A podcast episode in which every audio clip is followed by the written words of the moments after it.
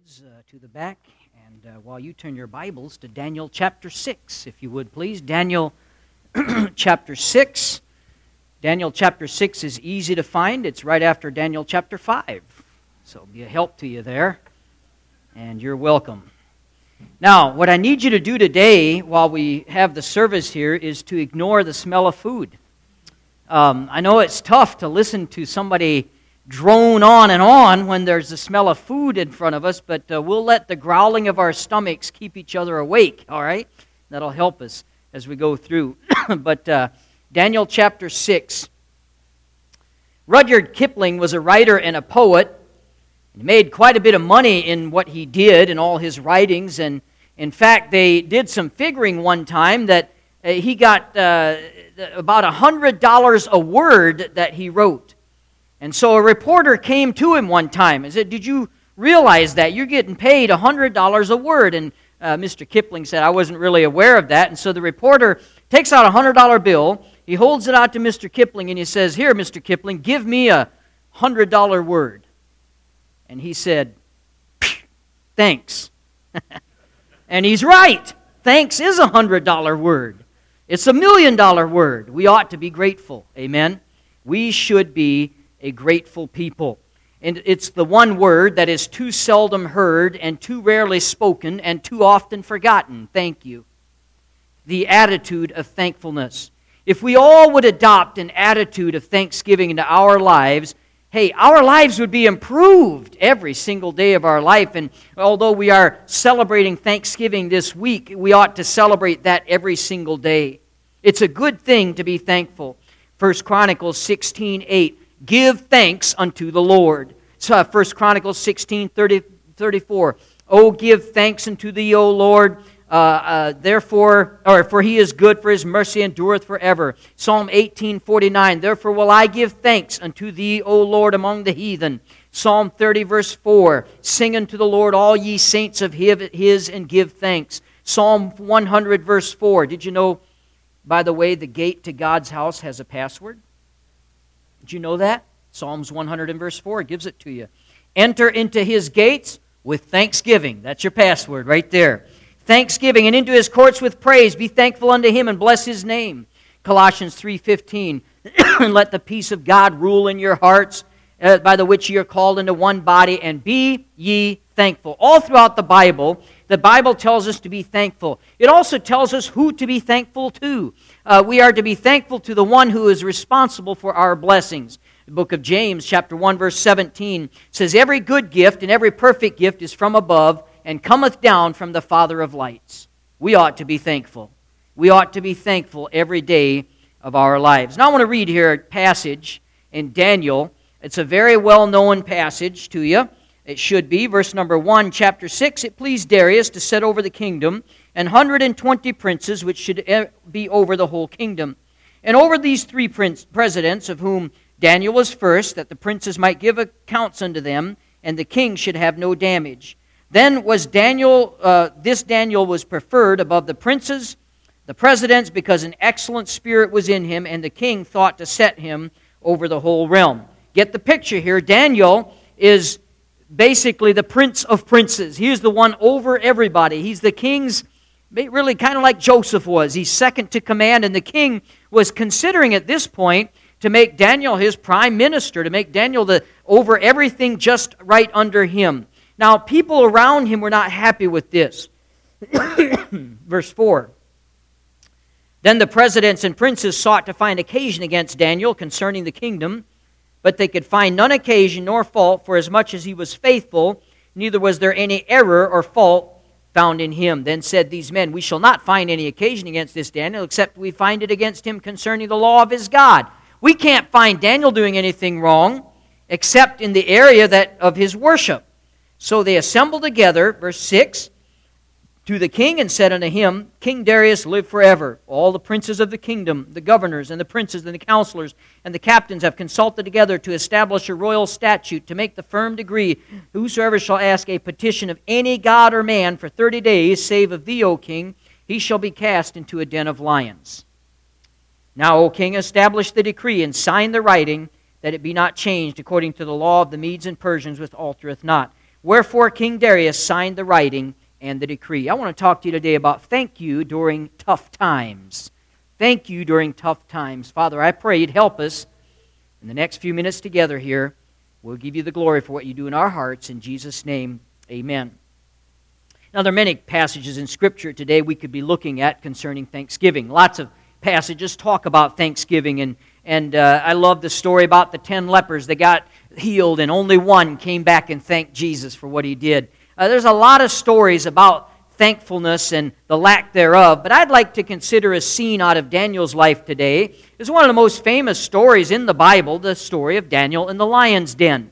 And in this story, we see that Daniel, by the way, I asked my Sunday school class this morning, do you know how old Daniel was when he was put into the lion's den? Do you have a picture, a mental picture in your mind of how old he was as they cast him in and he tumbles down into the lion's den? He was 81 years old when he was put into the lion's den. We often think of him younger than that, but that's about how old Daniel was, 80 to 81 years old. And these events that happened here in chapter 6 are happening after the new government is being formed. King Darius, he was a Persian. He had just taken over Babylon, 539 to 537 BC. And there's Jewish captives. Some of them had been sent back to Jerusalem, but Daniel was still here, and now he's under King Darius. He had power in the Darius administration. Darius was extremely impressed by Daniel, as every other king was before him that had known Daniel. He was, the Bible says he had an excellent spirit about him. His character, the way he treated people, the way he carried himself, was something that was recognized by even a wicked king, that there's something special about Daniel and the God that he serves. In the very beginning, Daniel had set this precedent for excellence. You remember in Daniel chapter 1, when he first became a slave and went to the new land, they took a 3-year fitness program where they'd get them all in shape for the king, and they fed them the best foods, and I'm sure they had all the best workouts and the training regimens and all that to get them ready to serve the king. And Daniel said, we're not going to eat the food that we, the Jews had things against certain foods they weren't supposed to eat. And they said, we're not going to eat the king's meat. Give us pulse to eat. Pulse. That's like black-eyed peas and split pea soup and turnip greens, all of which I love, but I don't know why I traded in for the king's meat and the food that he was serving. But they did that, and by the way, they're the first ones. If you ever want to know where the low-carb diet started, right there, Daniel chapter 1. He was the first one to go on it. Now, in Daniel 1:20, the Bible says they found Daniel and his friends were 10 times better than the others. Can I tell you, God's ways are always 10 times better. Now, here Daniel is decades later, and he's the principle that he started with early on has served him well. He's had an excellent spirit. Daniel's different than the fellows he's working with. Even the king recognizes that. They're devious, they're divisive, they're deceitful. Daniel was a man of purpose, a man of prayer, a man of principle. He was a man of power. He was different. He had God all over him. He was 10 times better. He had an excellent spirit, and everybody recognized it. But there was a slight problem. Because when you serve God, when you please God and please other fellow Christians, you do not please the world. There's going to be resistance. There's going to be opposition. And when God is honored, the world is not a fan.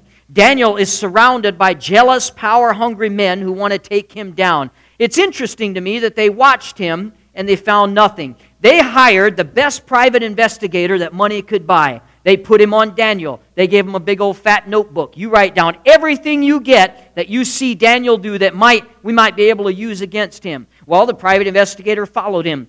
Day after day followed him, but he found nothing that Daniel did. Everything he said he was, he was. Let me ask you a question. What if someone hired a PI to follow you in your life and to look into every aspect, public, private, past, present, in your life? Suppose they checked out your high school and college records. They saw how you treated your children, how you treat your spouse. They looked at your internet usage. They looked at your financial records. They saw everything that you watch on television. They see what you do on vacation. They look at every relationship that you've ever had. They look at your tax returns. They look into your bedroom closet. And they look at how you act on the job and on and on and on. How would you stand up to that kind of scrutiny? That's a convicting question, isn't it? Daniel stood up to it perfectly well. He was who he said he was. They could find nothing on him. And so finding nothing, they made their next move, in which we see verses 6 through 9. They decide they're going to create a law that would force Daniel to get in trouble. And so they come to the... You've heard the term absolute power corrupts absolutely. Well, Darius pretty much had this. He had absolute power as a king. He had only to give the word, and armies would go to war. He could pass judgment on a case, and so it was. There was no Supreme Court that would overrule Darius. His word was law. And so his slightest wish or whim was gratified instantly. He had absolute power. Now here he has the princes and the presidents all seeking an audience with him. Not only that, get this, they said they had a unanimous subject they wanted to talk to him about, something they unanimously agreed on. When is the last time you've seen your government unanimously agree on anything? This is an unusual situation that everybody would unanimously be for something they're going to bring the king. So that in itself was suspicious. Actually, I think they were all unanimous when they voted themselves a raise, weren't they? I think that's one kudos we can give them. They all saw that in one light. Maybe the king is searching his mind. Did he make a misstep? Did some injustice need to be addressed? Did some corruption need to be corrected? Whatever it was, this was serious, because all of the government, king, we need to meet with you. Every single one of us, all the cabinet, the princes, the presidents, all their staff, everyone needs to meet with you, and we are unanimous on what we want to talk to you about. Well, they gather. In fact, then the significance of their request is found in verse number 8. The decree, your master, must be a decree, sure decree when signed, one that cannot be changed. One that even the law of the Medes and Persians can't alter it. No doubt Darius is burning to find out what this decree was. Then they presented it to him. And he's surprised. And he's flattered that nobody would pray to anybody but to me for 30 days. Hey, that sounds pretty good. I mean, this played up to his ego, exactly what those wicked men wanted to do. This played up to his pride. And he said, sure, that sounds great. The flattery went to his head. He threw caution into the wind, and he signed the decree. He didn't even notice, if he'd have paid attention, that even though they said it was unanimous, but that decree was not unanimous. Because if he looked carefully, he'd have saw one signature was missing, a very important signature. The chief of the presidents and princes, the name above all of the other names, the name of his favorite, Daniel. His name wasn't on there. But his flattery was stroked, and his ego was all puffed up, and so he thought, I'll sign this thing, and so he did. By the way, it was a ridiculous decree. If you took it to its extreme, a boy in his own house couldn't ask his dad for an extra piece of cake, if you really took this to its extreme. But they were out to get Daniel. Selfishness and sin never stops to think about the consequences. It just does. Now, Daniel finds himself the target. He's no fool. He knows what they're up to, verse 10. What will he do? Well, you say, if I were Daniel, and here's the thing, folks, we're in his shoes all the time. We make a decision for God that we're going to be faithful, we're going to be we're going to pray a certain amount of time, or we're going to read our Bible a certain amount, and we make this decision for God, and then all kinds of obstacles get up in front of us, and then all kinds of trouble get in our path. Obstacles will rise up if you make a decision for God.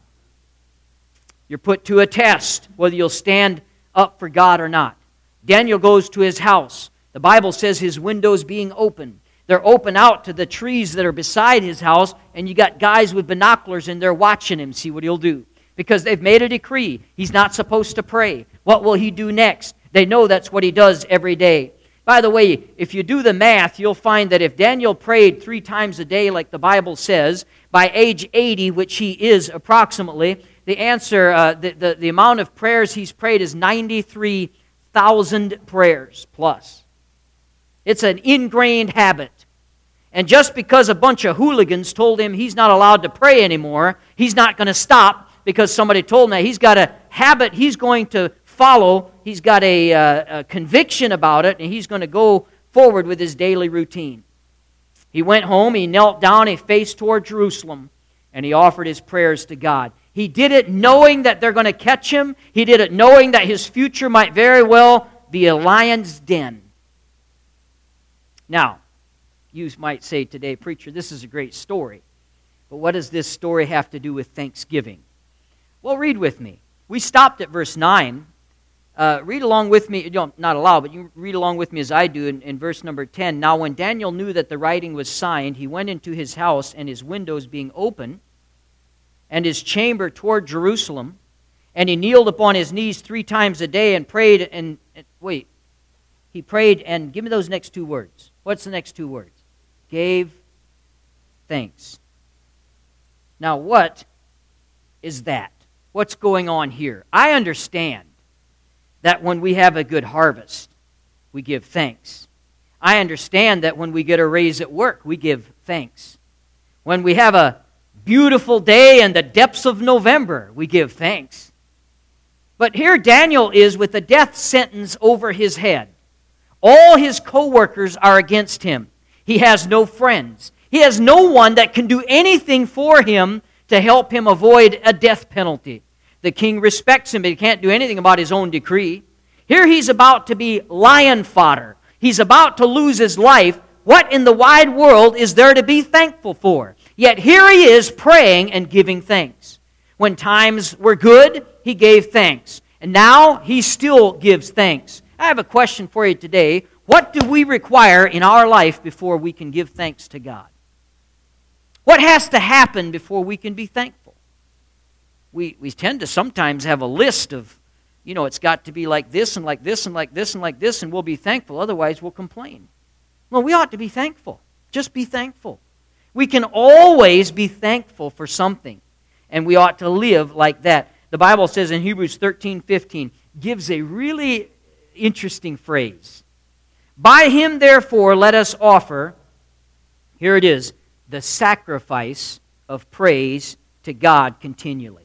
The sacrifice of praise. And it uses the word continually. When you're up and when you're down. When the sun is shining, when the rain is falling. When you feel like praising, when you don't feel like praising. There is a praise in our life that really is a sacrifice of praise. It's praise when circumstances are against you. When if you pray to God, you could lose your life and be thrown in a den of hungry lions. All of a sudden, praise is not as easy to give. Then it might become a sacrifice. Praise when defeat comes. Praise when your health fails. Praise when poverty replaces prosperity. Praise when you're in financial straits. I'm talking about the sacrifice of praise. And if you want to define that phrase, I think a great definition is when you replace the things that change for the things that never change. Circumstances change. They do. One day it's good. Another day it's bad. You'd think about just 2 weeks ago. I mean, 2 weeks ago from today, I was looking at, we were starting the pastor's conference this Friday. We had a revival service coming up, and everything's going great. In that week, 1 death.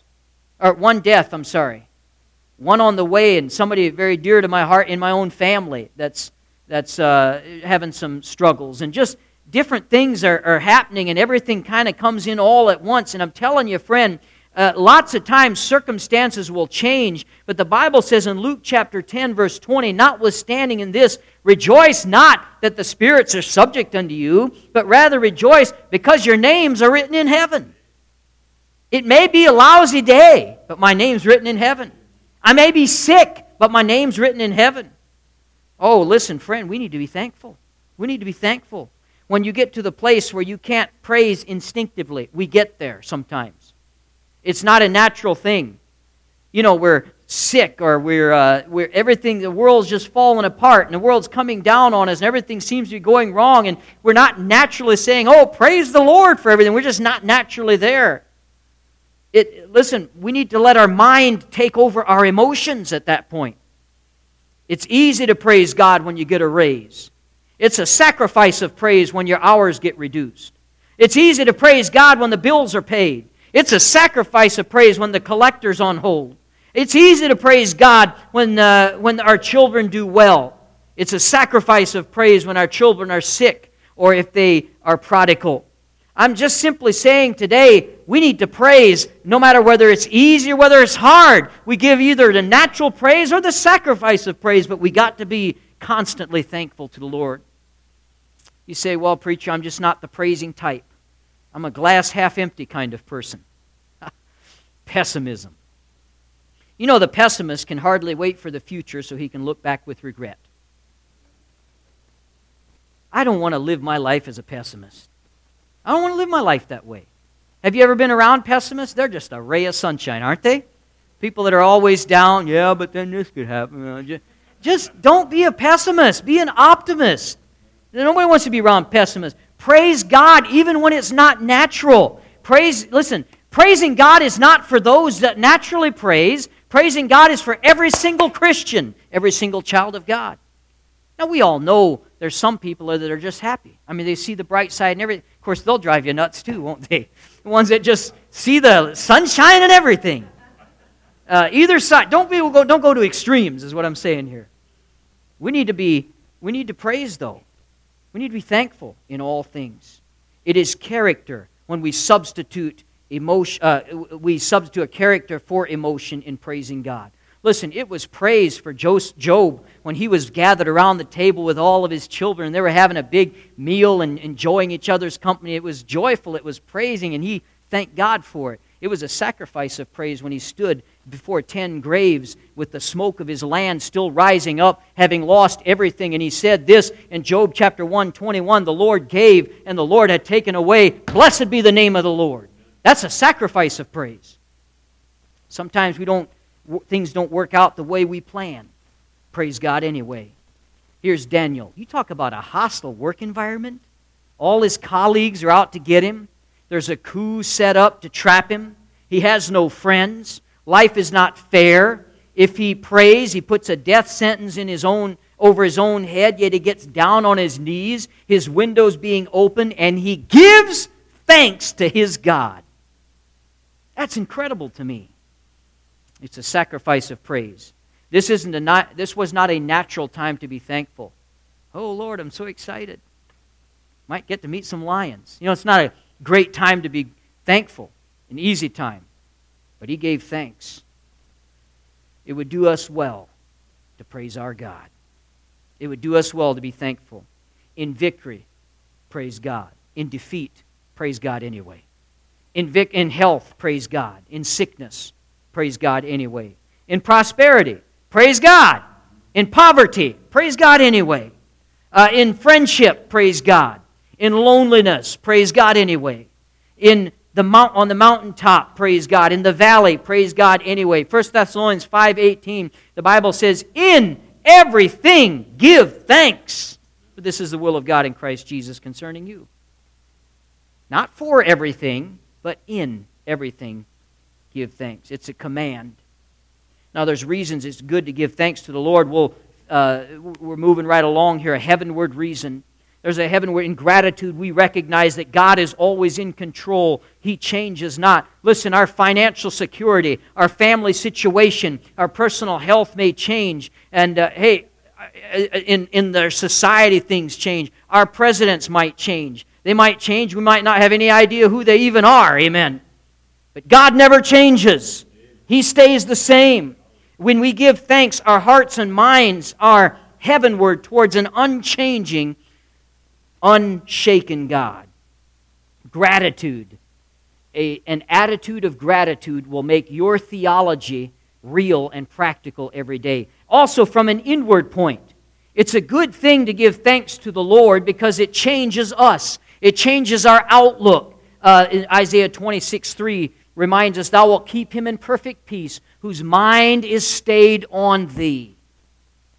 An attitude of gratitude promotes a peace in the midst of the storm. Horatio Spafford knew something about the changes in life and how quickly it can throw you a curveball. He was a successful attorney. He was a real estate investor in the city of Chicago. He was doing well, lived in the 1860s and 70s, and he was successful. He became wealthy. And then he lost most of his fortune in the fire of 1871, the Great Chicago Fire. At about the same time, his 4-year-old son, his only boy, died because of a sickness, scarlet fever. Heartbroken. His whole family had 4 daughters, and he had 1 son.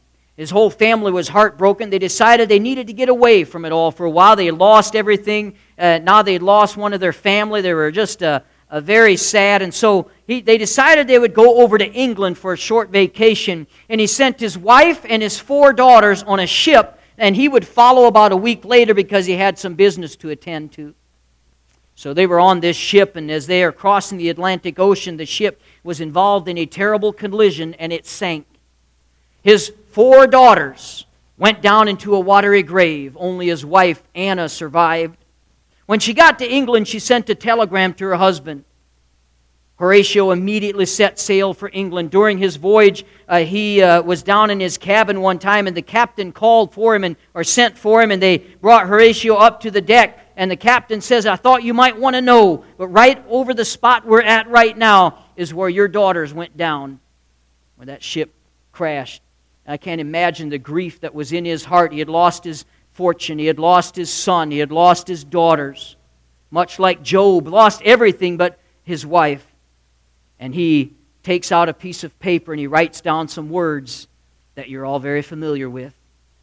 "When peace like a river attendeth my way, when sorrows like sea billows roll, whatever my lot thou hast taught me to say, it is well with my soul."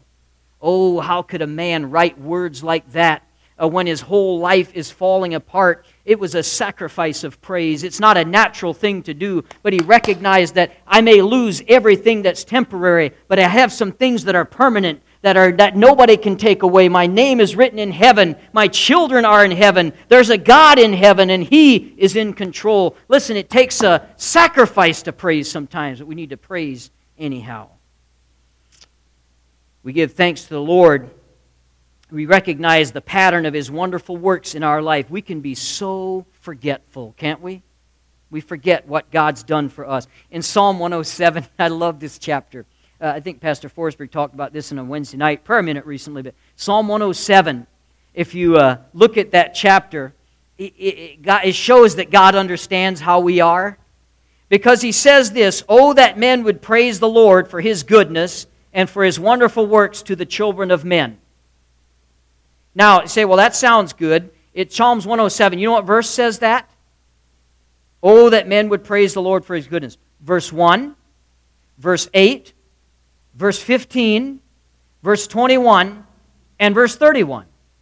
It's almost like a wife telling her husband over and over and over the same thing. They say man talks about 9,000 words a minute. Woman talks about 30,000. It's because she has to repeat herself over and over and over to get the message across, you know. But 6 times this verse is in that. Why? Because we need to hear it and hear it and hear it and hear it. Oh, that men would praise the Lord. Oh, that men would praise the Lord. Trouble comes. Oh, that men would praise the Lord. Of trial hits your life. What am I going to do? Oh, that men would praise the Lord. We need to keep hearing it and keep hearing it and keep hearing it. We need to be thankful. Things change in our life. When we give thanks, we're reminded of the one we can trust for the next chapter in our life. Because He lives, I can face tomorrow. Because He lives, all fear is gone. Because I know He holds the future and life is worth the living because He lives. If God is good and God has been good, then God will be good for the rest of my life and all of eternity. We need to understand who God is and who we are, and that'll help us. How could Daniel give thanks? How could he give thanks? Because he had faith in the one who is in control. You know, there's several attitudes that will steal away our gratitude. One of them is pride. Pride will take away our gratitude. No one ever get me anything. So-and-so has this, and I don't have that. I deserve this. Pride. A critical spirit. or a complaining spirit. Instead of being grateful, this person will get get a PhD in nitpicking, constantly picking and complaining and criticizing. Don't be that person. Be grateful. A thankful person's not a criticizer. A criticizer's not thankful. Be thankful. How about apathy, carelessness? Have you ever considered that if the stars only came out one night a year, we'd sit up all night and watch them, wouldn't we? We'd make plans. We'd sit outside. We'd have, like they do with the eclipses, man. We'd have a whole big party watching the stars. But since they're there every night, we just get used to them. Some of us hardly ever look up. Not a big deal.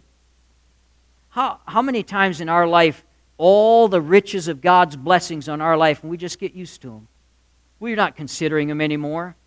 We just complain about what we don't have, and we don't consider all that God's blessed us with. The Israelites grumbled because they had no food, so God miraculously sent manna. Manna, if you read the Bible description, it tasted just like peanut butter pie. You can read it. It's in the, you have to go to the original language a little bit, but it's there. And then they had that manna, and guess what they did then? They complained again.